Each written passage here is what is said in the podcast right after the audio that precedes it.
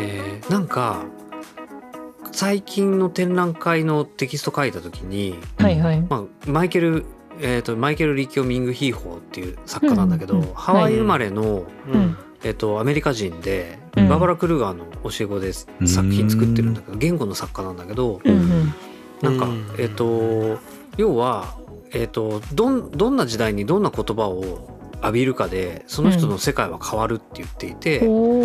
だから、えー、と言語って、えー、といろんな風に何かをセグメントしたりとか、うん。要するに喋る言語によって日本語を喋る人で日本みたいな国とかができたりとか、うん。まあ、アメリカはアメリカ英語がアメリカ作っちゃったりとかっていろいろあったけど、まあ、グローバルになってそれが混ざり合うようになってきた時に、うん。えっと、今度はあとは要するにインターネットのせいで SNS 言語みたいなものうんが出てきたりとかするとそれまで平面的に横の横でこう区切られてた言語的な違いが縦の世代の違いもで出てきたのうん。うね。ん。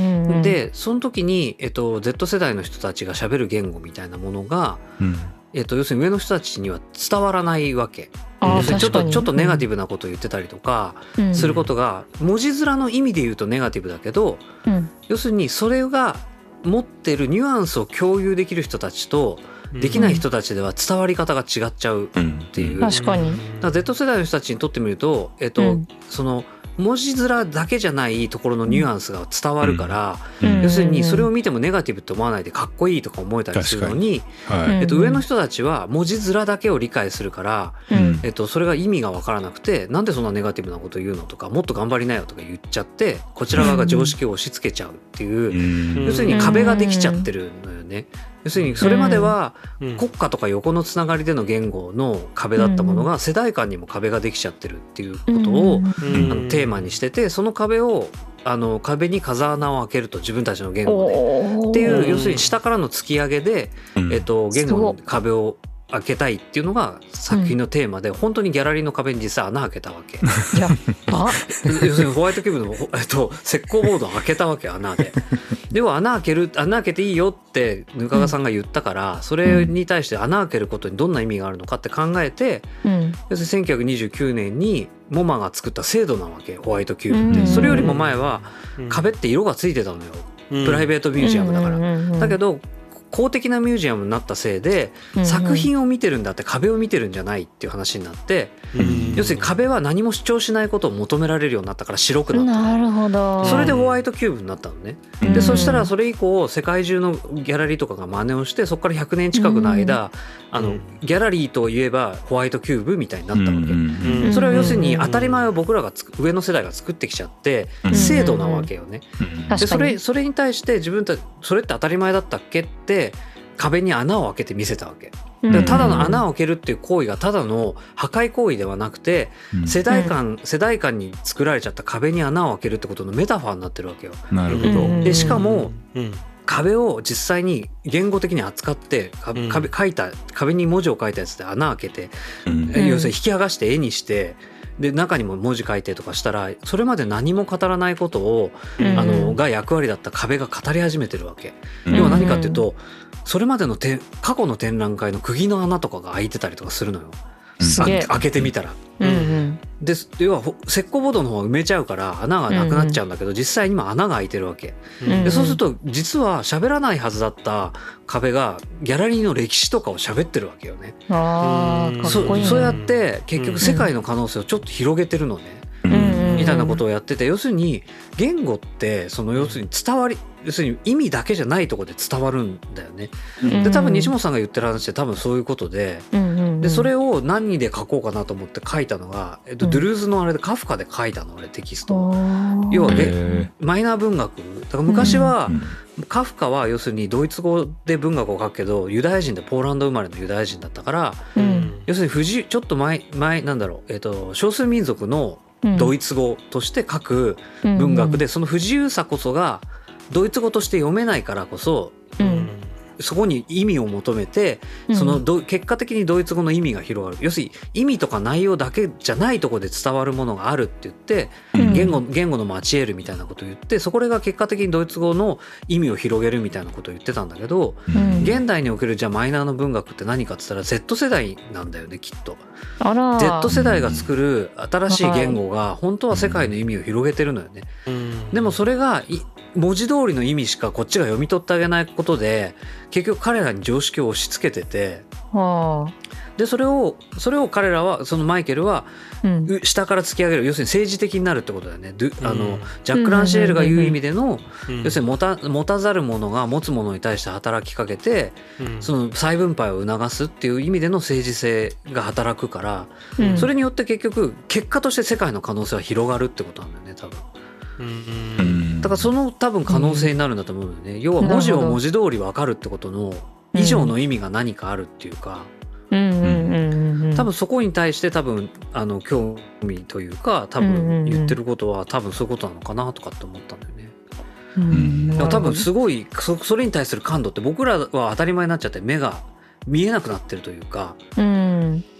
うん、当たり前にしていくってことは目を背けるってことだから、うんうんうんうん要するにどんどんブラックボックス化していくってことよね。なるほどなるほど要するに情報のインプットと、インプットとアウトプットしか見てなくて、途中でどんな変換をされてるかっていうこととかから目を背けることだから、うんでも実際そこにどうやって受け取るかってこととかを、うん。1って入ってきたら2になりますみたいなこととかをうん。当たり前にしないで、うん。なんで1になったんだっけってことをその論理とか理屈だけじゃないところでも肌感覚でも分かるようにするというか、うんみたいな風にしていくことに対する多分深掘りなんだろうなっていうのはすごいうん僕らは気づけなくなってきてるねだんだん、なるほどなるほど。うん、そこがすごい面白いなと思う。ああすごい。こんなになんかこんんなに北さんの解説があるとは思っめちゃだから旬な旬なのよびっくりしてこれもだからすごいびっくりして今40 40 45にして Z 世代の気持ちをなんとかして分かりたいと思って。うん。そうそのきそのそういう同じようには理解できないけれども何が問題になってんのかとかは、うん。までは理解ができる、だ Z 世代にはなれないからさ、うん。そうだね、とはうん思うんだよね、なれない。なれないけど、結局何を言ってんのかは理解した方がいいとは思うのよね。うん。なるほど。うん、で何が問題になってるのかっていうことは、なんか分かった方がいいなっていうのがそれは今回テキスト書いてすごい思ったことだったね。うんうんうん、だからそれはすごい面白いなと思う。なんか西本さんの話も。うん、とかって話でした。ちなみに川口さんは卒業してから、うんうん。うんもう何年？3年？2年？2年ですかね。えーっとですね。意外と去年の春1年ちょっとか。あそうか。そうですね。1年か。うん。意外一年。と去年 そう。なんかその後どんな風にこう学びというか、そうですね。学び続けてるというかインプットアウトプットはどういう風にしてんのかって。うん。まあ一番最近大きいあの出来事はもう明らかにウクライナ侵攻なんで、うんうん。そこがまあよく分かんなくなっちゃったなっていううんのが一つですよね。うん。で うーんまあ今全然分かんないんであのいろんな人と会って話すっていうのがいいなっていうところにいるんですね。あの対話じゃないですか。戦争なんて外交の失敗だからやっぱりみんな会ってこうやってねあの自分と意見違う人だっていてうん。当然だしで、うん。大学や大学院で勉強するなんていうのはそれが一番醍醐味じゃないですか。なんか一人で研究するのはできるかもしれないけどううんん。自分と違う考えの人にどれだけ出会えるかっていうのはすごく面白いポイントだったりするのにうん。それをやらない方が効率よくうん。ん。まあ最短距離で行けちゃううん。うん。っていうのもわかるけどうんうんそうですね。あとはうーんまあそんなことを考えながらあの、うん。ちょっととあるところに行って1年ぐらいやってたんですけどえー 何やってたかっていうとずっとみんなではい。各週で集まってうん。はい。うん。あのその2週間何をやってきたかを延々話すみたいなスタイル。いいですね。うんでこれは意外と良かったんですよ、僕にとっては。うんで、うんまあ今日、まあ、お題があったんで少し考えてて、自分にとってインプットをするのって、はい。うん。えーやっぱり少年時代幼少期はうん。あの紙の本ですよね、漫画も含めたはいはい。紙の本を読んでいろいろインプットを増やす、うん。でさっき西本さんおっしゃってましたけど今もう僕は完全になんか行動の方のインプットの方が多いんですよ、うん。もう体験することによるインプット。うん。はい。それはもう目で見て聞いてっていうところも含まれるかもしれませんけど、ううん。ん。うん。まあ、そんなこと1年。ぶらり。ブラシ。出たって感じですね。なるほううーんんなるほどね。そっか。ちなみに最近最大のインプットって何ですか？最大のインプットはですねうーんうちのハードディスクが仕事のデータも入ってるものが壊れちゃったんですね。おーで、はいその時に僕の携帯のデータやパソコンのデータってうん。うん。もう100年も持たないな。うんでなるほどうん、でいろいろ見ててそういえば去年買おうとしちゃったかな、正倉院のなんかいろいろやってたの、やってましたね。ええ。うんうん千何百年もの間紙っていうのは残んだなっていうところにうん気づき、うん。これは究極の記録媒体だなと思ったらもう和紙に関するものをたくさんうんでさっきのその北さんが話してたところですけどまだ僕何にもやってないんですよ、実は。あの 紙もすいてなければうん。まだ和紙が好きですやりますってみんなに あそういうことなんです言いふらしてるだけなんですよへね。ーで何十年かかるかわかんないんですけど今週末はまああの山形の方に紙すきに行ってきてえー行くんですけど、えー。うん。なんかそんなことを始めましてうん。うん。それが今一番最大のインプット。一つあともう一個だけいいですか？あの いいですよどうぞどうぞもう一個でいい一個でも二個でも全然大丈夫ですよ。あのやっぱりね気づける機会がすごく増えたんですよ美術の方に。でその一番最初の原体験っていうのはううん。んうん。確かね美術の先生が理科の先生だったかもしれないです。ちょっとそこへん記憶曖昧なんですけど、植物うん。ね生き物っていうのはおおむね太陽に向かって螺旋状に伸びてますってさらっと言った先生がいた。んでへーかっこい面白い。い。これがねもうあの僕の毎日のいつもの普通の通学路が全く違う通学路になったんですよ。うん。うんえでねもうあの小学校の時は落ちてる葉っぱをね何枚か拾ってきて、家帰るとしげしげ眺めてるような少年時代だったんですね。うん。んうん。それでも川口少年素敵だな。親は心配ですよねでも。でねその、はい。まあ気づくというとさインプットで言うと葉脈ってのはめちゃめちゃかっこよくて。うん。うん。うん。ね。日向にの葉っぱと日陰の葉っぱどう違うんだろうとか、うん。あと一番大きかったのはうん。あなんか同じ葉っぱって一枚もないんだ似てるようだけどじゃあ僕は僕でいいんだなうんみたいな考えになってくるんですよそこで。かっこいい。うん葉っぱか原体験でしたねインプットで言うと。そこから発生してんのがめちゃくちゃいいですね。ううんんええいいな。なるほどね面白いそううん。その時はねアウトプットをするためにインプットをしてたっていうわけではないんですよねだからうんそれがセットで考えてるというよりかはまあ大人になってからもあの散歩がやっぱり一番のインプットっていうかうん。時間なのでなんか分なんかをやんなきゃって言ってインプットをするというよりかはフラット。うん。でもう知らない街を一人で歩いてるほ時のあの楽しさ。ドキドキ感みたいなのが一番いいかなインプットっていうと。なるほどね。えー辻口さんもそなんかそういうの分か分かるって感じの顔してる。ああそうですね。まあ大人の世界になってくるとうん。アウトプットを求められますよね。なるほど。どうしても。周りから。うん。確かに。でやっぱりアウトプット前提のインプットが多くなるじゃないですか。うん。うん。なんか生産性を求められたり、うん。何かこう生産をこうせかしてくるというか、うん。確かに。うん。うん俺こういう俺世界。じゃんそれ俺俺。いやいやいや違う違う。早く本出してっつって。まだみたいな。そう。そういう世界になってくんで、うん。やっぱりそのインプットアウトプットありきではないインプットっていうのが、うんまあ、たまにやるとやっぱりとても幸せを感じますよなるほね。どね。確かにね。うん。う。うん。ん有意義な時間だよね本当、うん。確か うーん。うんほどね。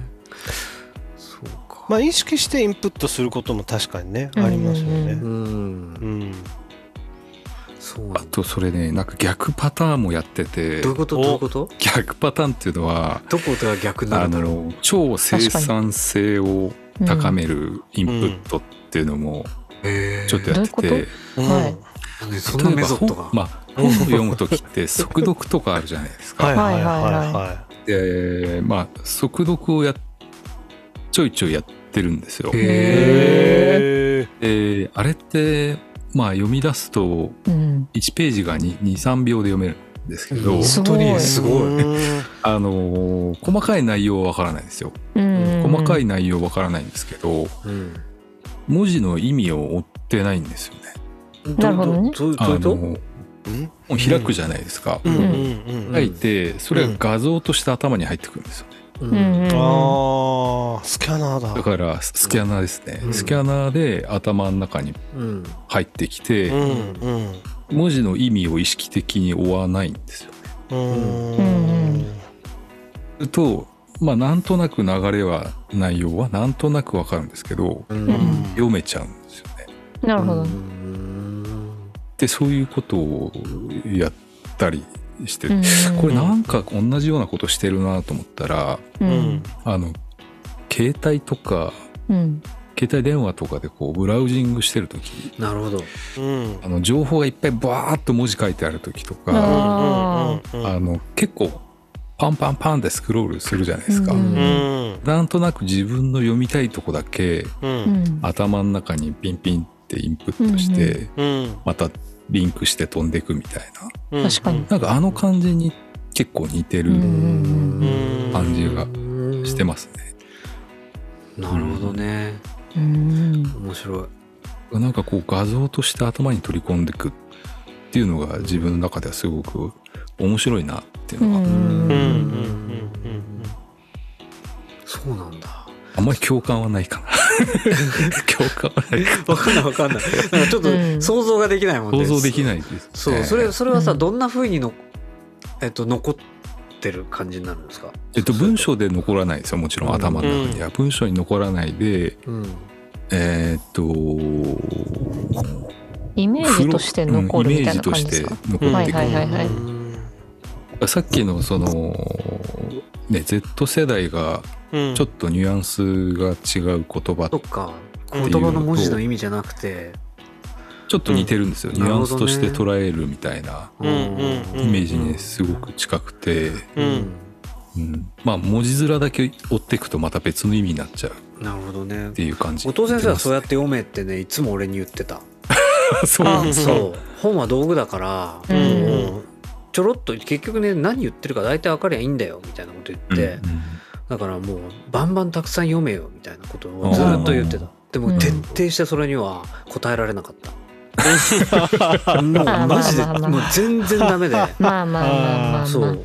まあそれはね。そう。うん。大学院入るよりも前は僕うん。活字アレルギーなので本全然読めなかったからうん。どちらかというと画像で認識してたような感じがずっとあったんだけどうん。でもそれって全然頭に入ってこなかったくてうん。役に立たなくってあーだから今日のインプットアウトプットって話で言うと俺インプットとアウトプットだけじゃ全然ダメだと本当は思っててうん。多分辻口さんが最初に言ったそのインプットとアウトプットがうん。そのえっと同時に行うって本当は多分すごくいいなと思っててうん。多分俺は多分写真やの研究してるからだと思うけど途中にやっぱね変換が入んないとダメだと思う。なるほどね。要するにうん。書いてあったことを翻訳できないとダメだと思うはいはいはいはい。うん。うん。でそうしないと道具にならないのインプットしたものが。うん。だから知識が道具にならないとやっぱ論文にとして書けないもんで役に立たないんですよね。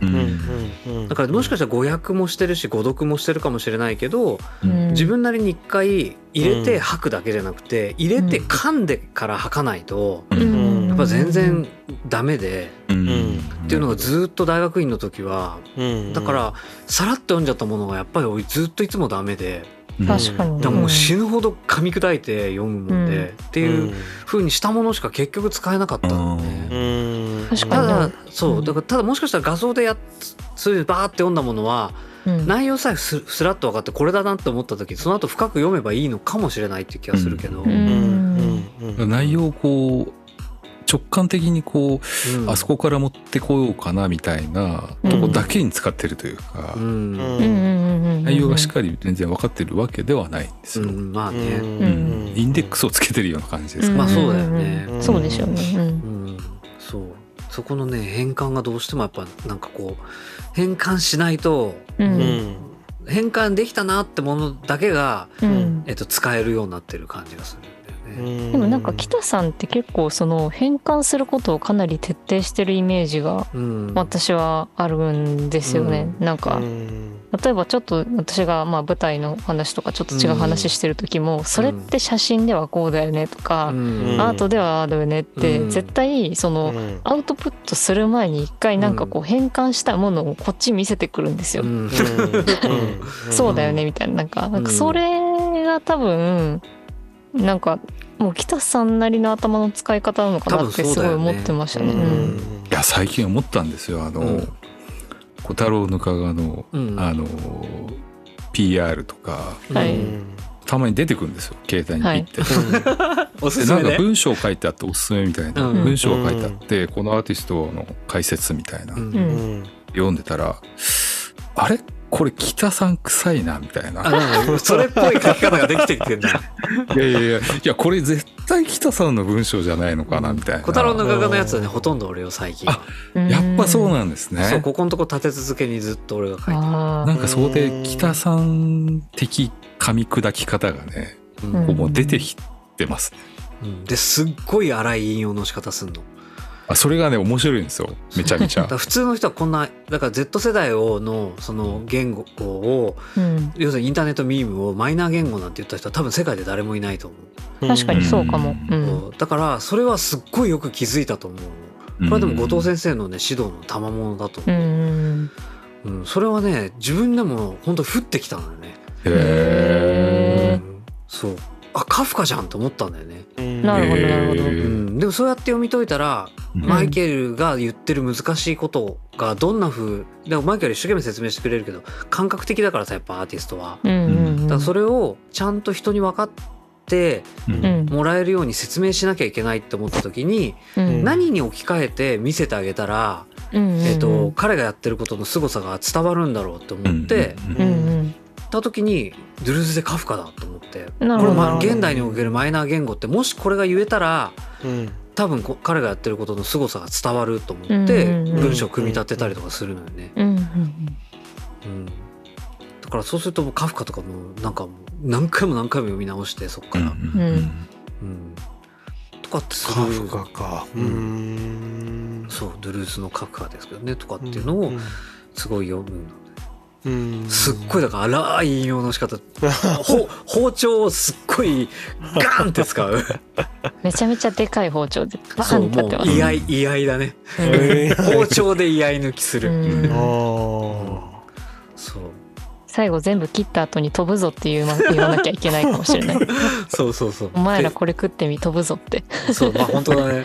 でもそういうふうにねしてる最近はなんか、うねん。だからそれはね確かにそうかもしれない、うんここ2回は調子が良かったの。そううんここ2回で思ったんですよ。あれ？これ北さんだそうそうそう。だからマイケル 今の天王洲のマイケルとその前の、うん。えっと六本木の松山カルロス・ローロのグループ展は俺が書いた、あー。あいいっすね。うん、そうなの。素晴らしい。そう。もうだからそれをあのろ森美の南條さんが元森美の南條さんがうん。松山店の方はなんか荒いけどさこれすげえいいよねって褒めてた読書であった、うん。そうあれはちょっと嬉しかったけどうんうんうん。でもでもやっぱりあのなんだろう。道具になるうん。前、道具になったかなってないかっていうのはやっぱりある。あの本が自分の道具になったかみたいなはいはいのはは入れただけじゃやっぱり全然ダメなんですよね僕ね。うん。もう何回も食ってで独り言言いながらい「カフカでな」とかって言いながらずーっと、うん、本当にさっきさっきこれ始まる前に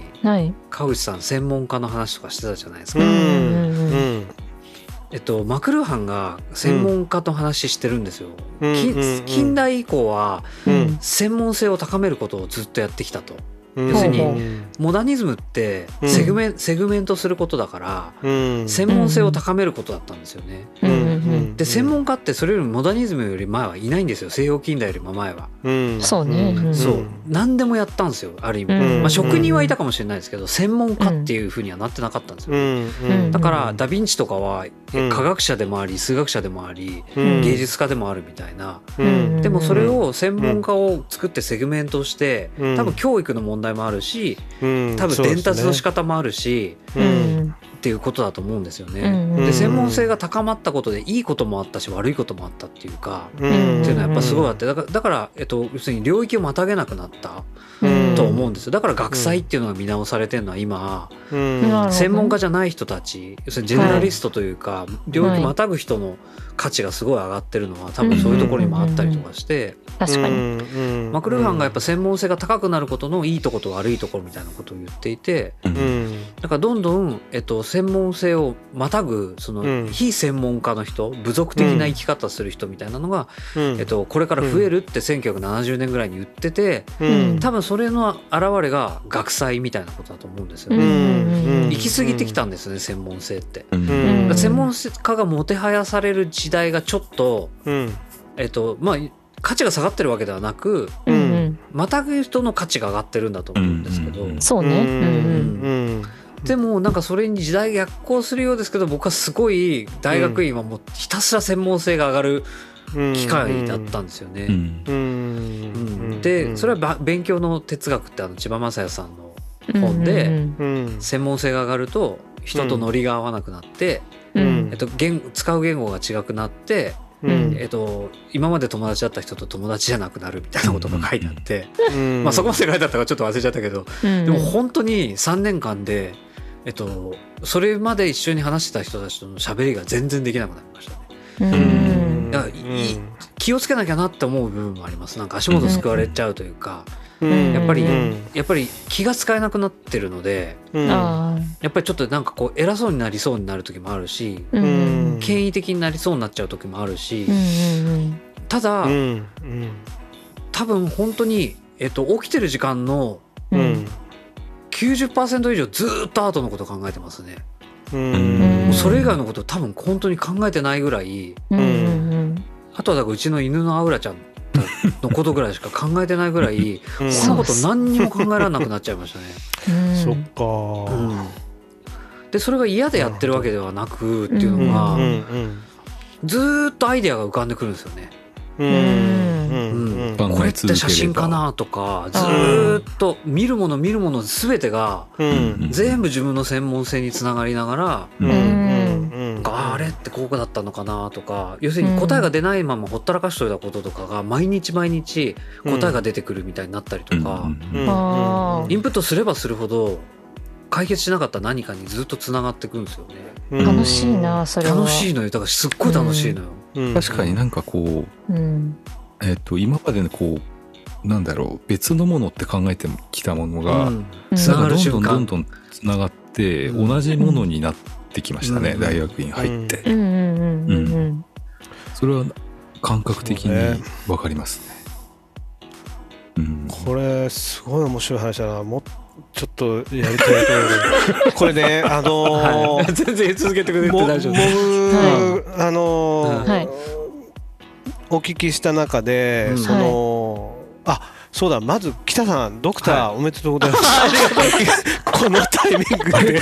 遅くないですか？みたいな。それでねそのほらはい。うん、その門を作れるみたいな話してたじゃないですか、はいはいはい。確か一ね問を作れる。はい一言われましたね。ここねあまあ機会があったらゆ、まあ、今日僕お話ししたかったのもそそこ一つあったんですけど、うん。僕ね剣道をやってたんですよ、はいはいはい。あ僕もやってましたよ。やってました、へー。はいやってました。剣道。それでさ 剣道をやるっていうことはさ、うん。あのフィギュアスケートなんかもそうだと思うんですけど、うん。型をやるんですよ。うん。うん。型を、うん。うん。つまりそこのあお師匠さんのまず、全部できるようになってから自分のことをやるっていうもう習慣がついちゃって手張りねです。ねえうん。ーちっちゃい頃から。うん。ところが僕は今グラフィックデザインが、あの一番軸足置いてやってるとこですけど、グラフィックデザイナーでグラフィックデザインをやってきてない人の方が面白いこといっぱいやってるんですよ。うん。間違いないですね。うん。建築やってたりでうん。今週末い行くその彼はあの木の皮からインクを作ってねうん。印刷までを自分でやってたりするような、うん、もう全然今までと違うその何かねあのすごく変わり始めてるっていうことがまあ大学に行ってる時からから体感としてあったんだけれども、それがねいよいよあ本当になんかいろいろ変わり始めてんだなっていううん。ところを感じるわけですよ。うん。でその僕もそのその修士論文に書いたんですけど、うん。その、は本当にね飛び越えていける人たちっていうのはなんか外から来る人たちの方が多いなっていう。うん。で僕はね門外漢なんですよ。どこ行っても門外漢、うん 専門でやりたくて入っていっても門外漢って言われるわけですね、うん。君はデザインやってきた人だよねとか、うんでデザインのとこ行くと漫画やってる人だよねってなるし。あそうどこ行ってもその専門性っていうのはないのがコンプレックスでもあったわけですずっと、ーうん。なんだけどそれでもいいのかなとちょっと最近は思い始めてるところがあってうん。僕は僕だからっていうところで。そうその辺なんですよね。だからこの話に答えがあるかないかってないんですけど その辺にすごく興味があってでその型をやってもうん。門とか家とかそういう今までっていうものはそういうものがあったんだけどもうなかなかそういうことがなくなってきててうん。だからきっともう極端な話 NFT みたいなものっていうのも出てくる背景ってやっぱそういうこともありますよねきっとねそのうん。なるほど。うん。うん。今までと全然違うとこから出てくる何かうんみたいなところが面白いのともう一つはそのずっと続いてるもの。うんうんうん。うん千何百年の紙が残ってるってどういうことだ？みたいな、うんうんうん そこでしかできない紙ってなんだ？みたいなのを知りたくなっちゃったんですよね、うん。なるほどその辺が面白いところでうん。ですかね、僕うん。はすごく、うん